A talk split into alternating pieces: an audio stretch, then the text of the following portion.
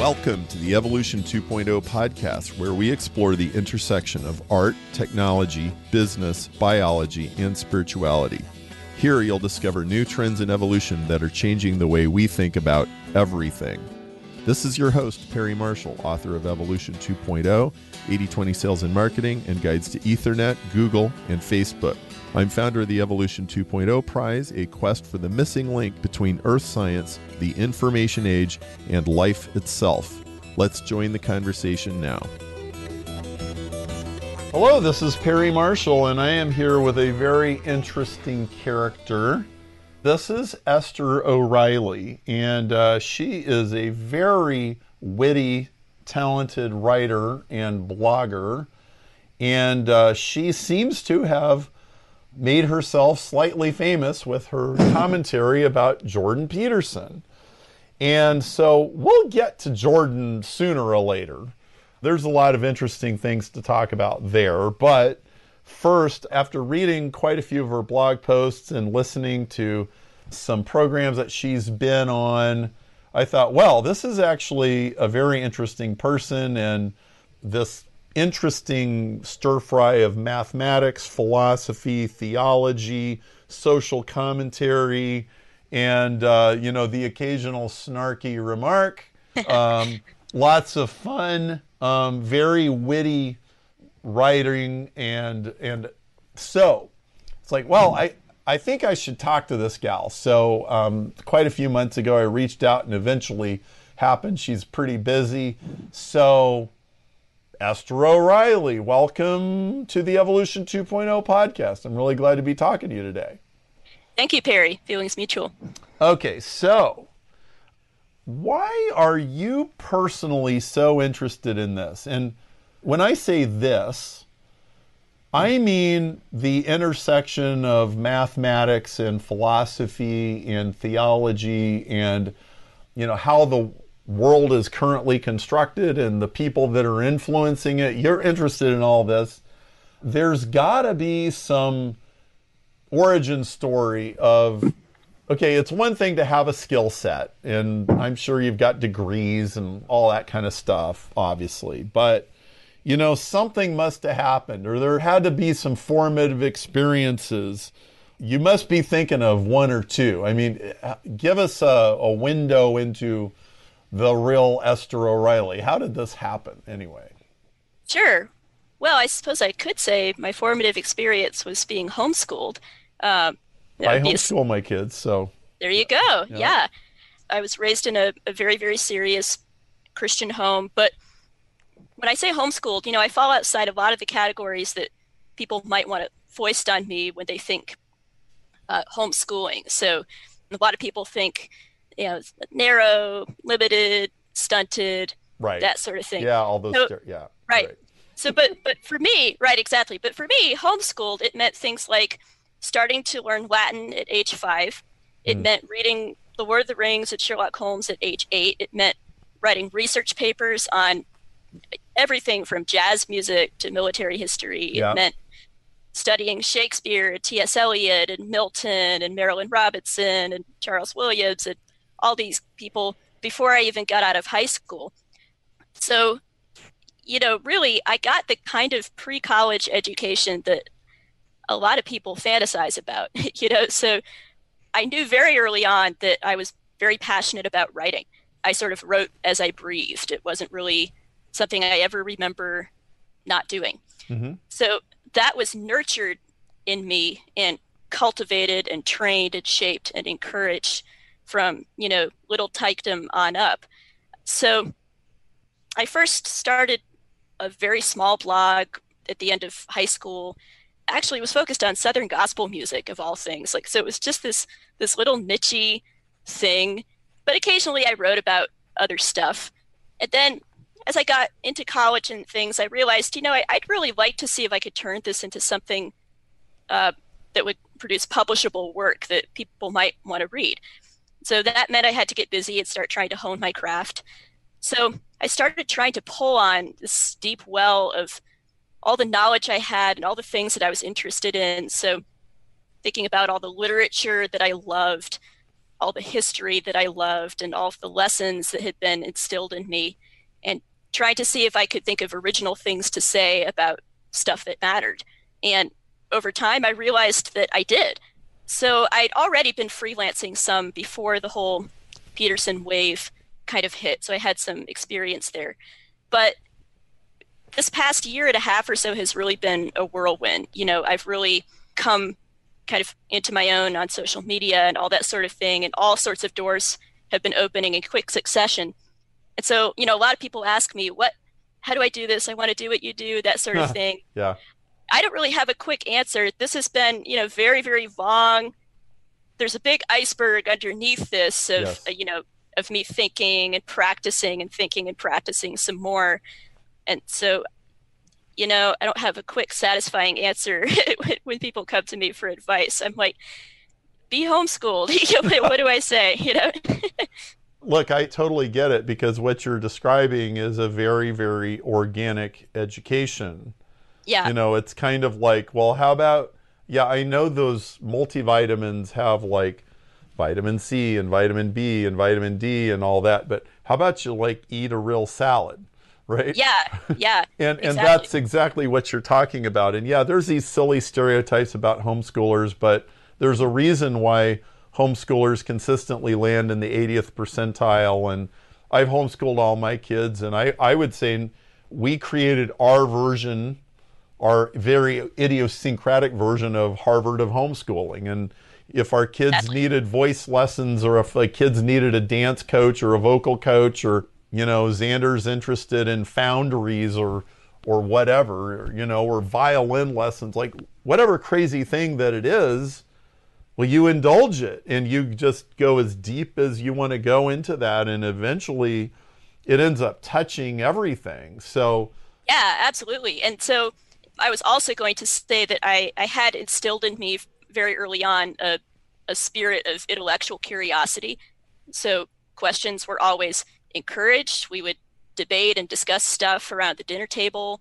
And so whatever I wanted to know more about, my folks would try to answer me as honestly as possible.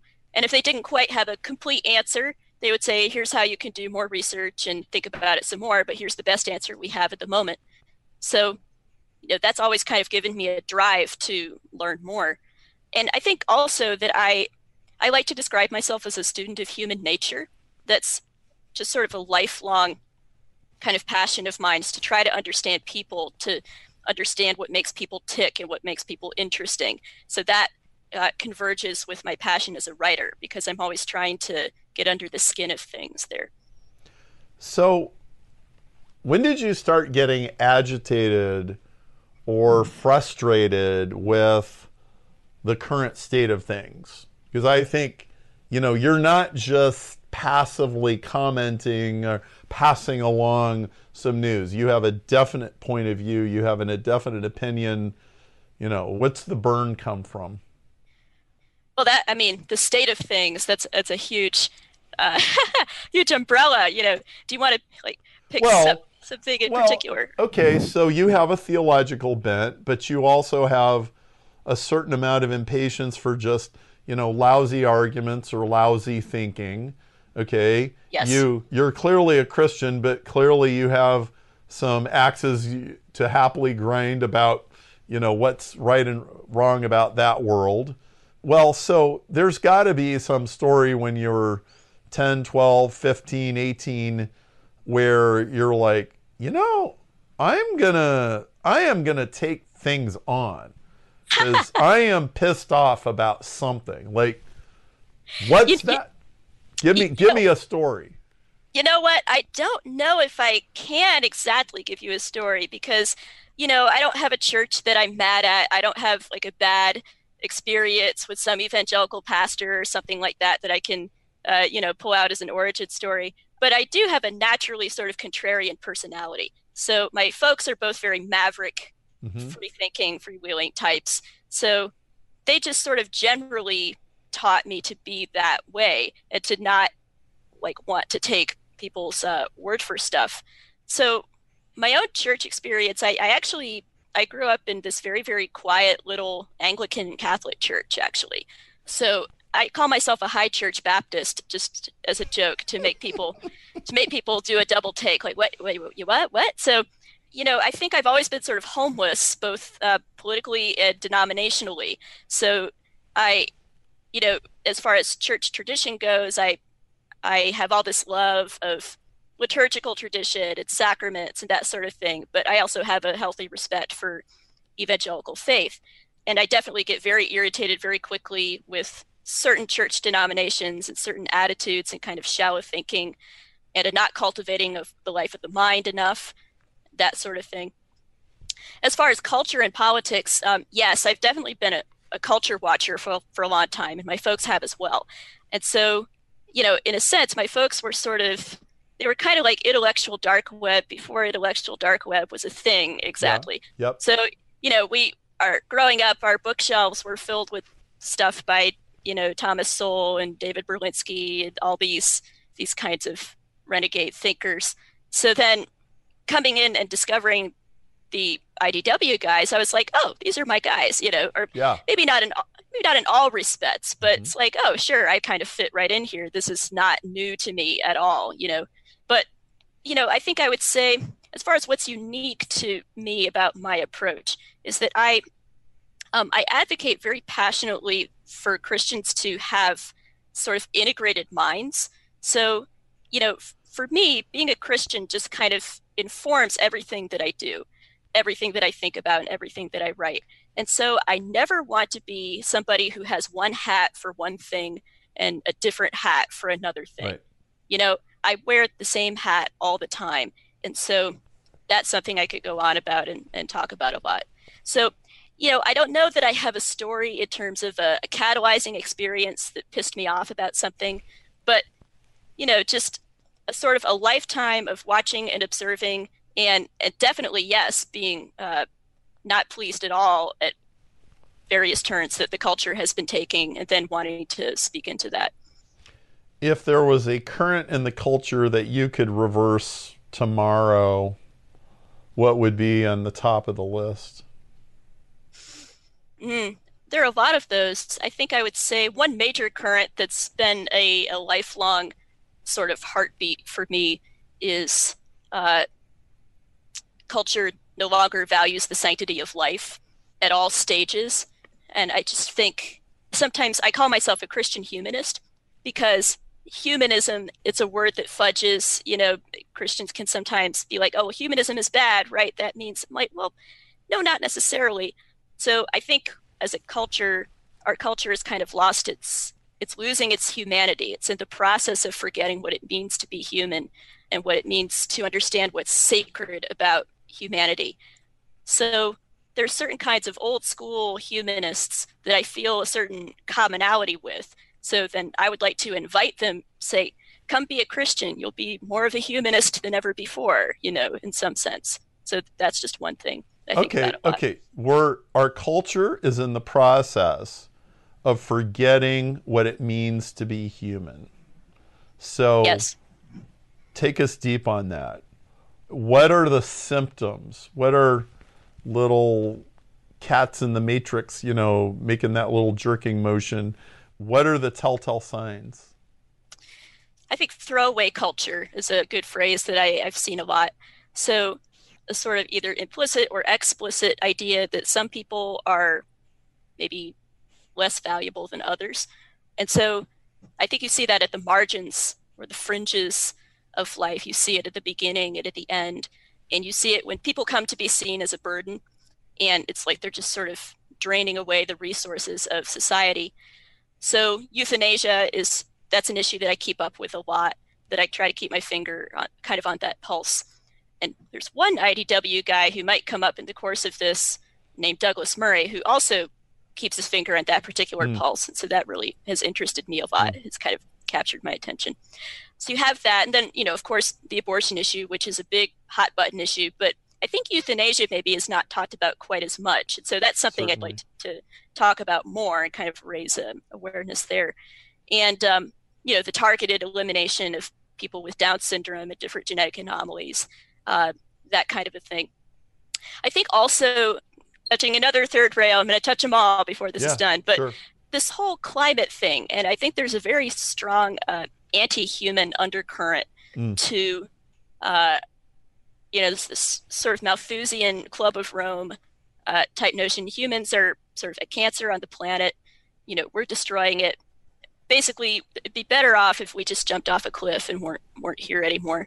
At the very least, we should just stop having kids. And so you see all these young people out there marching for climate justice, and they're saying, you know, I'm going to voluntarily sterilize myself until we fix the climate because people shouldn't be having kids. It's bad for the planet. So that has there's a sort of almost religious fervor there. Yes. So another aspect of all of this too, I think, is the deep-seated confusion about gender and sexuality, which are integral to what it is to be human. But you have very young kids who are being taught to think that maybe they weren't even born in the right body. So they engage in all kinds of self harm to try to switch genders, thinking that this is going to satisfy them or fill the void. And then, more often than people will admit, it doesn't. And so people are still depressed and miserable and chasing after uh, something that they can never seem to find. So, you know, I don't want to go on and on, but I think there all of these different markers point to a loss of what it means to be human. And I was going to say that a book that I like along these lines is called Love Thy Body by Nancy Pearcey, hmm. where she sort of tackles all of these things and pulls it together in kind of an interesting way with some some history of ideas that I don't completely agree with, but I very much like the spirit of what she's doing, and I think that she sees many of the same things that I do and comes to a lot of the same kinds of conclusions. So, when and how did Peterson come on your radar? He came on my radar around February, March of 2018 through the Cathy Newman interview. Oh, yep. Okay. Yeah. So a bit late to the party. You know, I come in and then I realize I had to catch up on this Bill C-16 stuff and all these other things. And so I felt like a, a bit of a latecomer, but I tried to make up for lost time. Okay, and so give me like a frame by frame. So somehow you saw that video, then what? So he just immediately caught my eye, you know, very attractive, put together uh, guy, keeping his cool with an interviewer who was clearly out of her league, you know, and, and trying to him down, and he just wasn't going to be pinned down. So I thought, you know, not only did he did he win in some sense, but he won by being very, very measured and gracious at the same time. So, you know, just seemed unique, and that prompted me to want to learn more. So there were a few particular clips of his that I found that really kind of struck me. So I was familiar with William Lane Craig, and I saw that he'd done a dialogue with him. So I went and I looked that up, and that kind of intrigued me, even though Craig is a, much clearer thinker and kind of had his ducks in a row much more than Peterson. Peterson was still a very compelling speaker. And then I also began finding clips where he talked about the book, the 12 Rules book. And I think what struck me very early on was this very human core to the guy. Um, so he didn't seem to have a problem with, I mean, quite emotional in public, is unusual for speakers of his distinction, you know. Mm-hmm. Um, so I remember learning about uh, this uh, sickness that his daughter went through when she was quite young. So he nets that up to final rule of his book, which is to pet a cat whenever you see one in the street. And that becomes this reminder to sort of savor beauty whenever you see it, even in the middle of very, very dark times. So he gets quite choked up when he talks about that in public. And so that really touched me. There's also a clip I recommend people look up if they're new to Peterson called His Finest Moment. Just taken from, I think, beginning of 2017. He's lecturing in the University of Canada. And he's just sort of ranting and he goes off on this disquisition about picking up your cross. And so he's like, yeah, you know, you've probably gotten a rough deal in life. A lot of people have a lot of really rough deals, but you got to pick up your damn suffering and bear it. And you got to be the guy to stand up at your dad's funeral. You can't be whining in a corner because people are depending on you.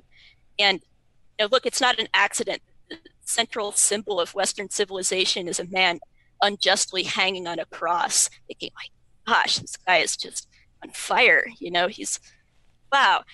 And so then from there, I found my way to the biblical series, and which are just these amazing wandering, meandering things. And by the end, it's like, was this supposed to be about Abraham and Isaac? Or because, I mean, I'm loving it, but I'm just saying, you know, I didn't care, you know, and, and stories that he would share, the fact that he was a clinical psychologist, he brought this deep well of um, experience and empathy.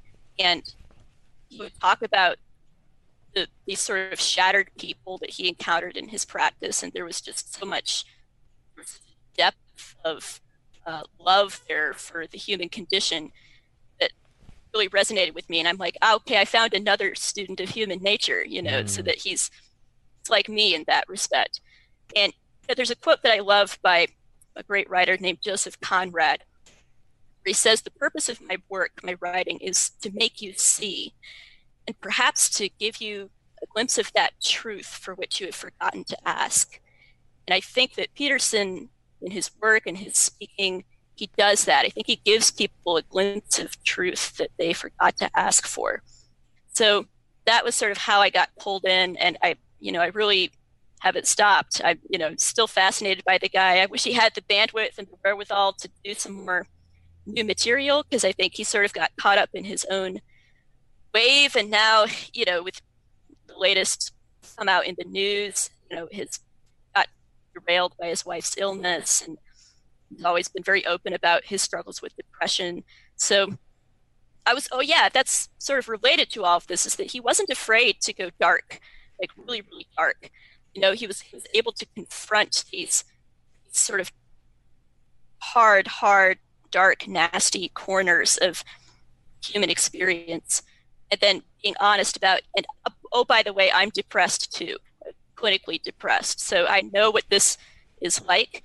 I'm not just talking about it from a disinterested third party perspective. I've actually lived this. So this it gives the impression of a guy who really has skin in the game, for whom this is not just playing, this is real life, and he's all in. He's staking everything on on what he thinks. Well, so it's one thing to think a guy is fascinating, but you're actually also wrestling with his ideas and you're critiquing what he's doing and you know feeling confident enough about what you know at a much younger age to do that. And so where do you feel like he's being less than what he could be? Sure. So you know, I think a lot of the areas where I see maybe weaknesses in his intellectual project are things that I, I don't really fault him for per se. I understand the trajectory that's kind of led him to where he is now. A friend of mine puts it very well. He says that right now Peterson is sort of Forrest Gumping his way through the church. Um, so he approaches the Bible and he approaches Christianity very much as an outsider a very, very sincere outsider, but you know, still a guy who's very much still figuring this out and isn't really acquainted with this deep, deep uh, thought tradition. So there's something refreshing and kind of endearing about that. But it does mean that, you know, a really thoughtful Christian thinker has a lot to say that could correct some, you know, some misimpressions and some, some false ideas that Peterson might be bringing. So, I mean, I'm not particularly interested in bashing Jordan for getting Christianity wrong, right. of course. Right. Some people might be, but, you know, that's not me so much. But I would really like to see him attain some more, attain a better understanding and some more depth. So he's kind of got his ideas drawing a lot on Carl Jung, who's a, right. you know, Jung was Jung, Jung had his ideas, and I think a lot of them are sort of red herrings and wild goose chases. But Peterson has kind of deeply internalized those. And so now this is kind of his frame or the, the lens through which he sees all religions. Christianity is just another one of those religions. So another aspect, this gets into a little more nerdy philosophical uh, side, but Peterson's a pragmatist in the the technical philosophical sense of pragmatism. So this would go back to thinkers like William James or Charles Peirce, American uh, 19th century pragmatists. This means that his idea of what truth means is a little wacky. It's just it's kind of strange and different. And you know, when he comes up against guys like Sam Harris, they're like, "Wait, what are you talking about? I'm not quite following what you're saying when you talk about truth." And I'm not a huge Sam Harris fan, but I'm kind of I'm kind of on Harris's side on this one. It's not really the way that people typically think about what truth means, but you know, basically, in a nutshell, Peterson's view is if it works, it's true, or true enough. And so, mathematically speaking, it's like we can never get the exact answer. We can only get a really, really good approximation. And that's got to be good enough to go on with. So when Peterson looks at Christianity, he says, well, I think of this as sort of a, a Darwinian, time tested body of wisdom. And seems to have carried people and carried civilization through history up to this point. So maybe it's like the fence in G.K. Chesterton's parable. We better have a really, really damn good reason for wanting to tear this down. So I'm grateful for that. I'm grateful for that kind of respect. At the same time, I think that he, for himself, is very nervous or hesitant to come to the point of saying, oh, and this is literally true also. You know, this is grounded in something that also actually happened.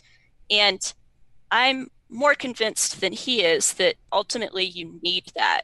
You don't just need to act as if God exists or act as if resurrection is true. That's only going to carry you so far. At a certain point, you have to put your roots down deeper. So, I've yeah. got a friend who's, well, I don't really know that much about his spiritual journey, but you know, he uh, not a Christian anyway, and but he's really fascinated with Peterson. And, and I told the guy, I said, look, if Christianity was just a set of archetypes, it would have never remotely possibly lasted as long as it has. Um, yeah. So yeah. maybe you might say that the Bible is way deeper than Carl Jung. So, yep. so you're a mathematician, so you'll appreciate this. In mathematics, there's this thing called a, a Poincare circle, and it's like you have a circle, and you're going to take an entire universe and squash it into the circle. Yeah. And so everything will fit into the circle, and you can sort of do that, but. It's almost like having it's like if you take Christianity or Ju- the whole Judeo Christian tradition and squeeze it into a Poincare circle of Carl Jung, it's actually getting a little backwards. Yeah, right. And the problem with Peterson is, you know, Peterson's, I think, a genuinely open guy, but he's also a pretty stubborn guy. And so he, you know, he, he once said in an interview the way that I sort of assimilate knowledge is I look at my project or my theory and I find the place in my project where that new piece of knowledge is going to fit. Hmm. And right. yeah, right. That, but that, I'm like, that fits the analogy really well. It, yeah, yeah, exactly. And so, but then I want to come along and suggest, well, what if you kind of need to tear down like half of your project and rebuild it again? You know, what, how are you going to deal with that? You know. You know, he, I would guess he's probably willing to do that he's done it before. Usually, if somebody's done it before, they're willing to do it again. When I hear about his story of, well, gee, it was 1985 and we were in the middle of the Cold War and I didn't understand how this was possible. And, and I realized that I probably didn't know anything. And, you know, and he went down this rabbit hole.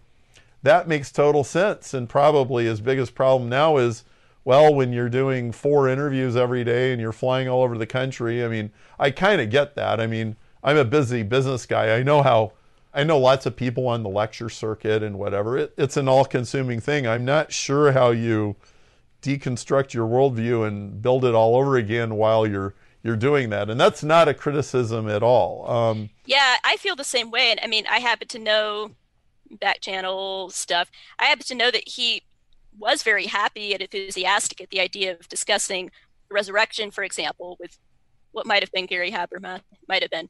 But you know, he had he he had to say, look, I really want to have this conversation, but you're going to have to give me some time because I'm just so slammed. And that was even before his wife suddenly became ill and almost died, you know? Yeah. So I, you know, I almost wish he would like stop writing books or stop touring and just, you know, sort of go go hide in a cabin in the woods and read about 50 books and do Skype sessions with different people and, and give himself space to yeah. process this and figure it out. Because I agree with you. I don't think it's that he's, he's unwilling to do it, but it's a kind of process that can't happen overnight and on the fly, you know?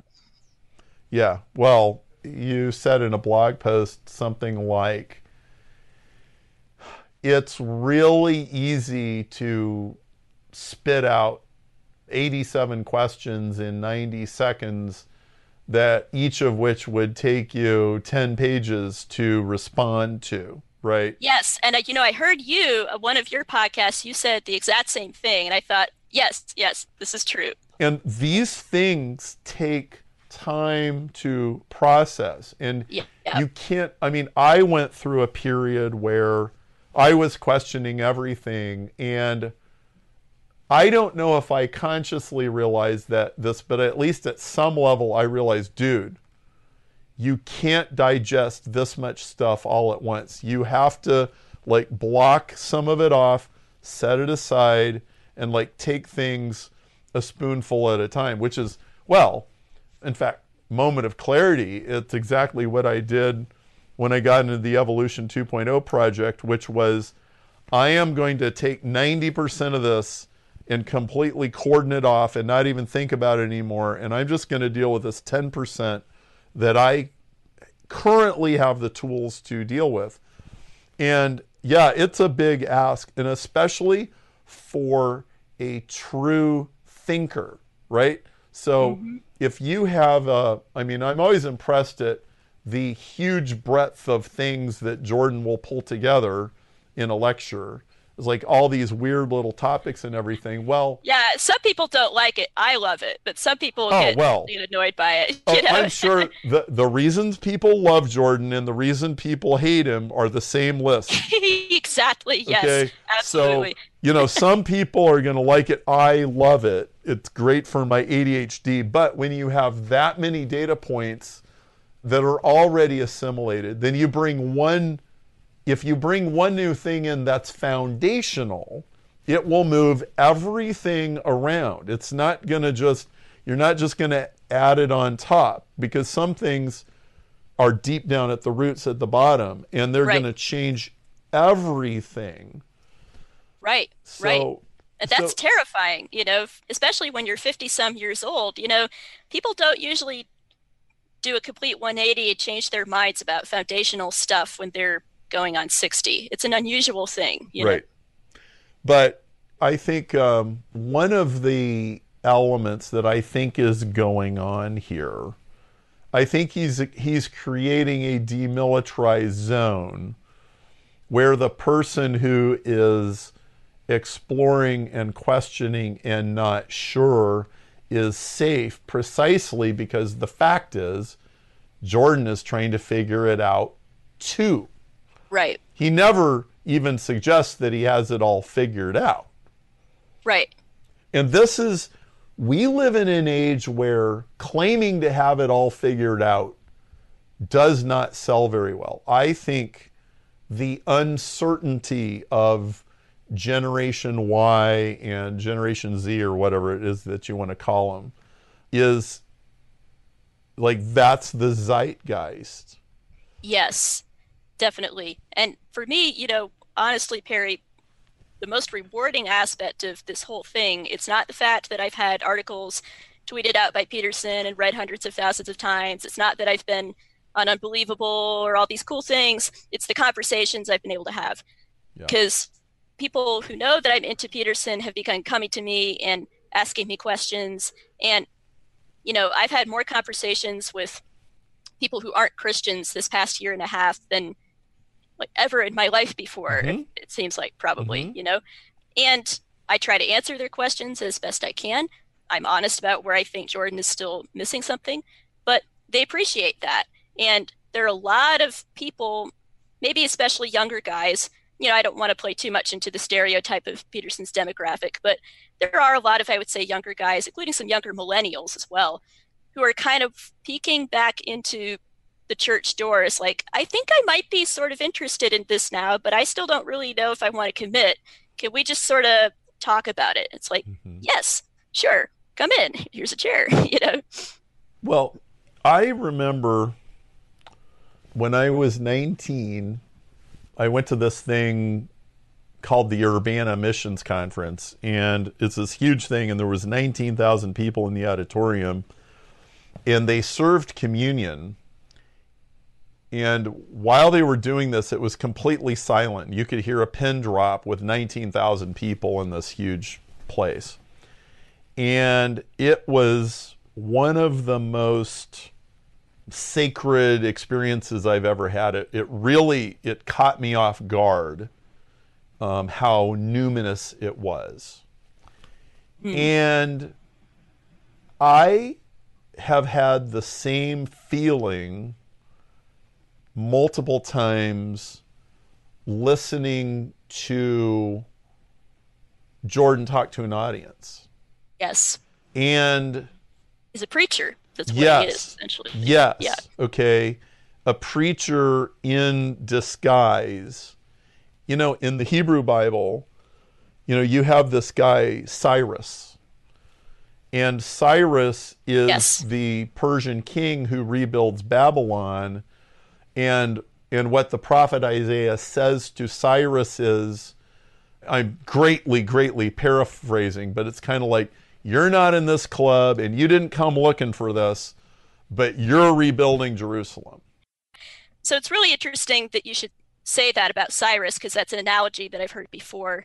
And I also use the analogy of the noble pagan. And for me, I'm very strongly reminded of the character of Emeth in C.S. Lewis's The Last Battle. So, who Emeth is, is he's a younger guy from the Calormene side. So, he's not a Narnian, you know, he's not part of the in group. And in fact, he worships the god Tash. And he says, That's who I've been looking for all my life. But then when he discovers Aslan, he realizes, Oh, that's who I've actually been looking for. So everything that's good, everything that's beautiful and true. I wanted the good, the true, and the beautiful. I was just calling it Tash all this time. Yeah. But now I know that that's actually Aslan. Mm-hmm. So I think that's what Peterson is. He wants the good. He's looking for the good, but he doesn't have a name for it yet. Yeah, and so I feel like a lot of Christians are typically trained to go, okay, so is he one of us? You know, Donald Trump patted his hand on a Bible, so yeah, he's one of us, right?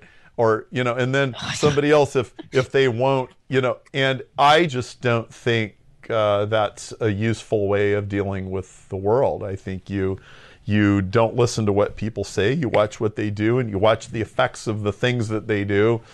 And you embrace the good where you find it. And uh, you know it's kind of this yeah, separation yeah, exactly. that people do. And I, I just don't think it's very helpful at all. So no, and you were asking, you know, how does my own sort of origin story or whatnot kind of play into this? And I would say that, you know, it plays into it because I was taught how to think and I was taught how to read well and I was taught how to appreciate other thinkers and to appreciate the good wherever I found it, whether or not the thing I was engaging with fell nicely into my particular box or my particular categories, you know. So the way the world is right now, is it the end of the beginning or is it the beginning of the end? Mm, oh, there's a good question. That open-ended, nice question. I think yes. it is. It is both. Continue. Riff. Where do you want to go with that? Well, you know, I think I would say it depends on where you look, really. You know, I think it's easy to be pessimistic because there are a lot of ways in which I think people who love the good, the true, and the beautiful are on the losing side of things. You know, I have no illusions that oh, if we can just get the right president, and then we could just get the right justices, and then we'll overturn everything, and it, we can roll back the clock, and it'll be great. You know, I tend to be very, you know, I'm a marsh wiggle at heart. I'm like, nah, probably won't make much difference anyway. You know, uh, but that doesn't matter. You know, that's not why we fight. We fight because lost causes are worth fighting for. At the same time, I see new beginnings in a lot of different places. And I think this Peterson moment is one place where I see it because one guy who's become a really good friend is a guy named Job, funny enough, who comes from the Netherlands. And uh, he's sort of, to me, he's sort of the avatar of that post Christian nihilistic Europe. You know, it's this sort of shell of what it used to be. Mm-hmm. So then he came to Peterson nihilistic, depressed, not really seeing meaning in life. And then Peterson began lifting that veil and helping him to see things. And so now he began binging on C.S. Lewis. He wants to know more. He and I go at it constantly. And he's starting to understand what it might mean to believe in God. And he's starting to see who Jesus might have been, you know? And so just that one guy, you know, but it's like a little green sprout in this very, very dry soil. And if I can help to water it even some, then for me, that's a new beginning and that's a victory. And I think he's not the only one. I think that there are other little sprouts kind of popping up. And so for me, that's the start of something new and very, very beautiful. Well, I felt similar about my brother. So, you know, he was a missionary and he bailed on the whole entire thing in 2004. And a couple of years ago, he said to me, listening to Jordan Peterson's Old Testament series made me not feel stupid anymore for being obsessed with these stories. And I think there's a great value in a demilitarized zone where people can soak in new ideas and new worldviews and without feeling like they're being pushed by an agenda. You know, everybody's got an agenda. And it's really nice when it's like, well, okay, so we might have an agenda of getting rid of Bill C 16, but I'm not in an agenda of, you know, being railroaded into some particular way of thinking about faith or whatever. I find the archetypal frame of reading some of these stories actually quite useful because it relieves you of having to connect a lot of dots that can be very difficult to connect. You can just, uh, so like years ago when I was running a seeker small group, which was basically a Bible study for people who don't believe the Bible and can't be you don't get to assume that anybody believes anything. Right.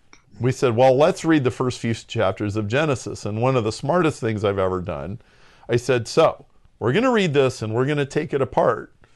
And, you know, we're going to dig really deep into this, but I don't care if you think it's real or allegorical or whatever. Like, we're just going to read it. And the story had its own gravity it did things that no apologist could ever do. You just needed to unpack it. And it, was like that C.S. Lewis has this saying you don't need to defend a lion, you just have to let him out of his cage. Yeah, and I think that with the biblical series, that's what we saw with Peterson is that he was just like, I mean, oh, look, here's the Bible. I'm just going to read it and kind of see if people show up to hear about it. And I listened to your brother's talk, and he Cain and Abel was was one that struck him in particular that he talks about yeah. in his episode, and he kind of talks about how the Sam Harrises of the world are sort of draining that story of all of its color, right? You know, in some sense, and so it's like what is this? This is a bunch of cobbled together Bronze Age fairy tales about some stupid sky daddy who, right. you know, blah, blah, blah, all the pejorative stuff, you know. And if, right. if, if you've ever gone deep into this literature, that is your first signal that you're talking to a very ignorant person. Yes. Right. Yes. It's like Okay, so this is the most dissected, most analyzed, most obsessive over um, piece of literature by far on the entire planet, and you're really going to dismiss it that easily? So, Right. What else are you not telling the truth about? I mean, that's yeah, people don't get it. You know, Sam Harris goes, well, but it, I mean, couldn't you just swap in any other religion? I mean, why aren't you out there talking about Muhammad's winged horse flying or something? It's like, okay, you don't get it. you, you just don't understand how these stories are resonating, what they do to people, how, what they reveal about us Yeah. now, here and now, who we are as human beings. You know, and so then I think to bring this back around to the beginning, it's I think Peterson is reminding us what humanness is, and grabbing another little phrase from C.S. Lewis, "The Abolition of Man." I think he's uh, creating men with chests in the sense of men who are capable of being moved by things, men who can be touched, men who can feel deeply and resonate with the power of story. You know, So I heard a, a podcast where you were having a very sounded like productive conversation with an atheist guy's a YouTube thing. I forget his name. uh, that's BS. I'll plug it here for anyone because he could use a few more viewers. Okay. well, okay, plug it. Like, why should we listen to that? Tell us more. Oh, well, I mean, I don't keep up with it a whole lot myself, but I did really enjoy that conversation that we had, and I thought he was a really thoughtful, gracious host, and so it, you know, definitely wasn't what people might come to expect from a Christian and an atheist Mhm. talking about stuff, you know. So, yeah, his name's Jordan Myers, and he just likes to listen to what people have to say, and he asked me, I thought, very fair questions and gave me ample space and time to answer and i think was sort of interested and a little surprised but in a good way to hear how i answered some things differently from other people that he knew because he grew up in you know a, a kind of a background where people weren't quite sure what to do with his questions and that was frustrating for him i think and so he enjoyed encountering a different point of view So he's obviously not of the new atheist ilk. Well, I think in some ways he might be, but he recognizes, I think, the older that he gets, that it's easier to have productive conversations with somebody when you don't start by dismissing them and putting them down, you Yeah. know? Well, so do you see that trend on the rise? I mean, eh, you know, you're having a lot of conversations with a lot of people. So, how do you feel like the winds are changing right now? So there's a different YouTube guy named Adam Friended, and he doesn't like anti-theists. He calls him. He himself is an atheist, but he's not an anti-theist atheist. Yeah. So that means that he thinks that there's a lot of good in Christianity, and people like Dawkins and Harris and Hitchens were wrong to just say that it's this scourge on the planet. They don't really know what they're talking about when they say that. And so he's been really open about inviting Christians like me to come on his channel and, and talk about all this stuff. And then Bret Weinstein and Alister McGrath recently had a debate on Unbelievable, which I had a little bit of something to do with because I told Justin he should probably bring uh, a Weinstein or two onto his show and kind of get into this dark web thing. So hmm that's kind of neat. I feel pretty good about that. Good. Um, and so that was a really interesting conversation. I thought McGrath was very, very polite, maybe a little bit too polite. I could have wished for some more, a uh, little bit more of an edge. At the end of the day, though, I suppose what I would say about this is this is nice, and it definitely makes for some fun conversations, some more pleasant conversations than the Four Horsemen wanted to have. But I do feel as if there's a certain amount of kicking the can down the road about it all, you know? So, you know, there's a sense in which even though Harris, the Dawkins, and those guys were extraordinarily nasty and abrasive and ungracious, they did have a kind of a sense of the stakes of the game. You know what I mean? Like they were at least ready to come out and say, well, okay, look, you know, here's what you're claiming. if this is true, here's what it would mean. And I'm going to take you on right there. Let's just have this out right now. Meet me out back behind the bar, you know? yeah. And uh, there's a part of me that sort of likes that, even though it's kind of mean and it's not as nice, you know, it's not as gracious as you, you could say it's a new atheist versus new pragmatist approach, you know? So what I would like to see is sort of a bit of a sense of progress. You know, it's like I'm happy to have the conversations, but I also want to move things forward and eventually come back to what I feel like is ultimately the point of all of this, you know. Okay, so what you're drawing a distinction between civility and definitive truths.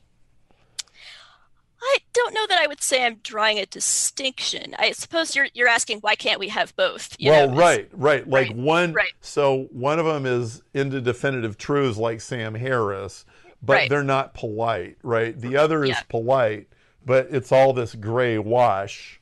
Yeah, I do kind of see that. I think, and I think you you see that if you listen to Bret Weinstein and Alister McGrath, you know, where Bret is kind of uh, very very nice, but kind of a little condescending. You know, he's like, well, I don't want to, you know, religion is important to people. Now, people might need to change some things, but, you know, let's recognize the pragmatic benefits that it's had right, and blah, right, blah, blah. Right, you know, yeah.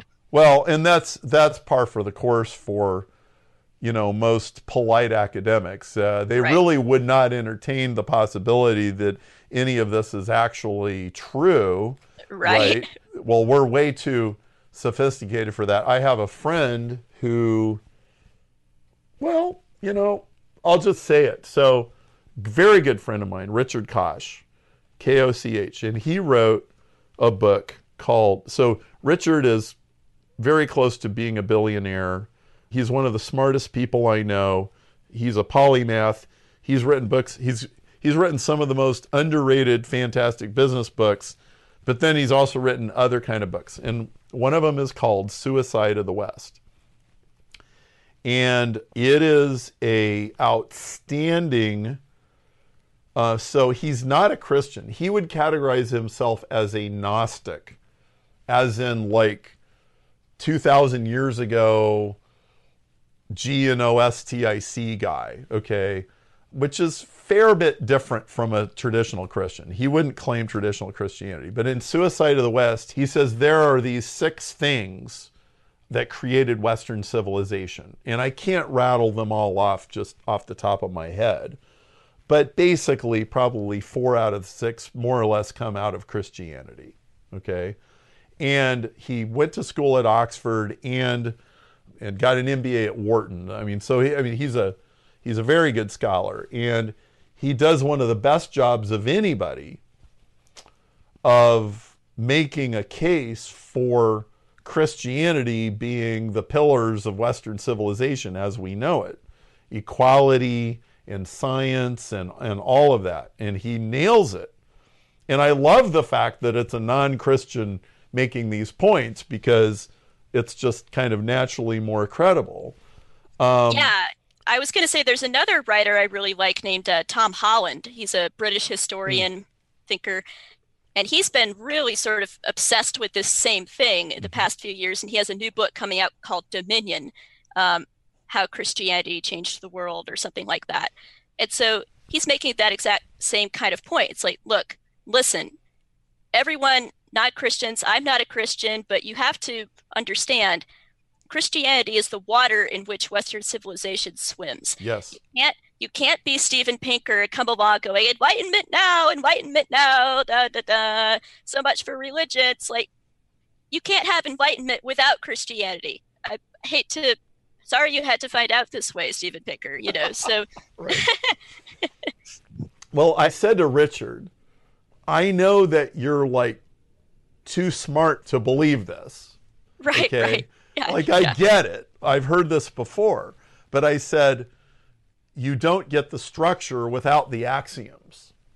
Right? Yes. It's like the reason that we have equality in Western civilization is that we believe that people are made in the image of God and we believe that people have eternal souls. Okay, like that's the whole yeah, basis right. of it. Okay, so if you take away that away, now what you have is a set of arbitrary things that are hanging in midair, which is exactly, you know, Yeah. in Suicide of the West, you go, I'm afraid we're losing these things. Yes, but this is exactly. why we're losing them. Right, And and, so- that's that's something Peterson talks about. Peterson says, "Look, somewhere along the way, we had this amazing idea kind of bubble up that all human beings are equal and made in the image of God." And I'm still not really sure where that came from, but my God, we, Like I know where that I know I- yeah, I exactly know. where that Oh, came oh, from. Pick me, Like- pick me. But Peter Peterson's like, I don't know what what the hell, but man, we better hold on to it for dear life, literally, because if we lose this, we lose everything. That's something that the the author Douglas Murray talks about quite a bit as well. It's like, boy, you know, going from belief in God to non-belief in God has all kinds of these these ripple effects, including this idea that people are sacred in the eyes of God. Because if you cut the legs out from under that, then why should they be sacred in the eyes of man anymore? you know? Right, right.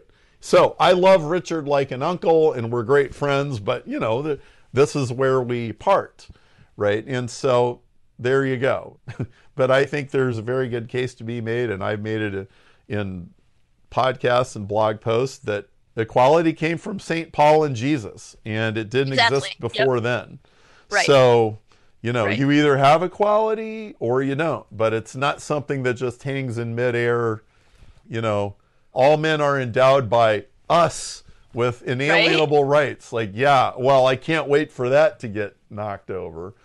So, um, give me a crystal ball. Like, um, uh, two years from now, what kind of conversation do you imagine we might be having in the culture that we probably didn't think we'd be having now? Give me the the Esther O'Reilly. Esther's crystal ball. Yes. About what? So I- the, my my math and Um, mathematical the mind. is- intellectual dark web. How's oh, that? Oh, okay. What's Well- going to happen with that? Well, you know, to be honest, I think the intellectual dark web is already sort of fading as a thing. You know, I think it's already like a really 2018 kind of a thing. You know, I see the guys of the IDW as sort of going their different ways and starting to kind of do their own thinking, that in certain quarters, some falling out and fraying and whatnot.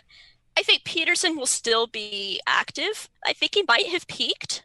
Don't quote me on that. I'm not absolutely sure, but you know, I think this past year we may have seen him at his height, and I don't know if he'll still be going as strong in a couple of years. But what I hope to see is, you know, I'd like to see in signs in guys like Peterson and also Douglas Murray maybe Eric Weinstein, some of these guys. I'd like to see some more thinking and maybe some growth and development in these kinds of areas. And I don't know if we'll see that particularly. I think this is the sort of thing that guys like them like to think about privately and aren't necessarily going to be sharing with with all their Twitter followers, you know. So in a couple of years, I don't know that we'll be Uh, that we'll be talking about the intellectual dark web as a movement or a, a, a thing so much. But I'm always going to have a kind of an affection for like some of the characters in it and the ways that they've been wrestling with these questions. And my hope is that if we could sort of get them into dialogue with some Christian thinkers, that maybe there can be kind of a, a back and forth and, and a cross pollination that occurs to where maybe maybe we can begin to give the sort of smart kids in the room who don't really believe all this stuff maybe we can kind of put a stone at their shoe and uh, give them something to think about Do you have a prediction about the smart kids in the room? do i have a prediction you know um, two years you mentioned two years that's a kind of a small window. And so i wouldn't anticipate some huge come to jesus moment for you know for any of these guys in, in two years. But you know with peterson in particular and, and how this past year has just kind of done a number on him and everything kind of crashing down and his wife almost dying and him getting hooked on benzos and having to go into rehab and all this sort of thing. I hope that there's a recognition that we can't do this on our own. You know, that we can't rely on our strength, our put togetherness, our smarts, our all this stuff, that we have to seek a savior. We have to seek help and security somewhere else beyond ourselves. So that's my hope for Peterson. Every, you know, all of these different guys are, are kind of different. Nobody's journey is identical. I think looking at a guy like Eric Weinstein, for instance, he hasn't come up, he's a mathematician. He's sort of like the godfather of the intellectual dark web. He kind of gave it its name, you know. He's troubled when he really stops to think about where morality comes from. You know, what are we even doing here? You know, why does this stuff matter? And why do I keep finding these amazing mathematical objects that seem to be out there for no reason? What is that? What even is that? You know, mm-hmm. where's that coming from? That bugs him. And I think, you know, Douglas Murray today, another guy, when he visits the persecuted church in Africa and he sees these people who have nothing, who've been attacked by evil Fulani herdsmen, but they're still going to church on Sunday, they're still worshiping, they're still praying. And he's just this sort of atheist in the back row watching all of this and thinking, what is it? What do these people have that I don't have? What's sustaining them, you know? And could this maybe really, could it be true? You know, is there something I missed? Did I miss a spot, you know? And so, you know, those are just like some snapshots that I've seen from all these different little journeys that I've been keeping track of. I think God meets people where they are, whether he's meeting you through an intellectual contemplation or through something that hits you in the heart.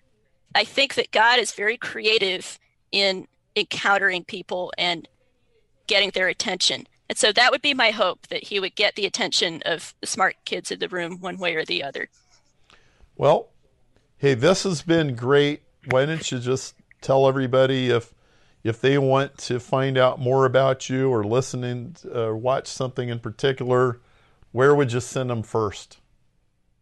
Sure. So my blog is called Young Fogey. That's on the Patheos Evangelical banner. And I do have a Jordan Peterson tag. And so you can see all the Petersonian stuff that I've done there. And I've done some things at the Federalist and Quillette and other spots like this. I tweet regularly. My handle is Esther O'Reilly. So you know, any new thing that I do, I always tweet that out. I don't have a YouTube channel or a podcast yet. I've been offered a podcast, but I've refused wisely, I think. It's just not for me right now. One project I would like to plug that before I forget, I'm contributing to an anthology. It's going to be called Myth and Meaning in Jordan Peterson. And uh, it's put out by Lexham Press, which is a Canadian outlet. So I've got an essay in there that'll be coming out hopefully around December. So I'm really proud of that. Well, that's great. Well, Esther, this has been great. Thank you for being a guest and thank you for your stimulating conversation. And we'll have to talk again sometime. Thank you. Thank you, Perry. Until next time, this is the Evolution 2.0 podcast, bridging science, technology, business, and the big questions. To ensure you never miss an episode, subscribe on iTunes or on your preferred player. If you like the show, rate us on iTunes. Join our email list and social media at cosmicfingerprints.com.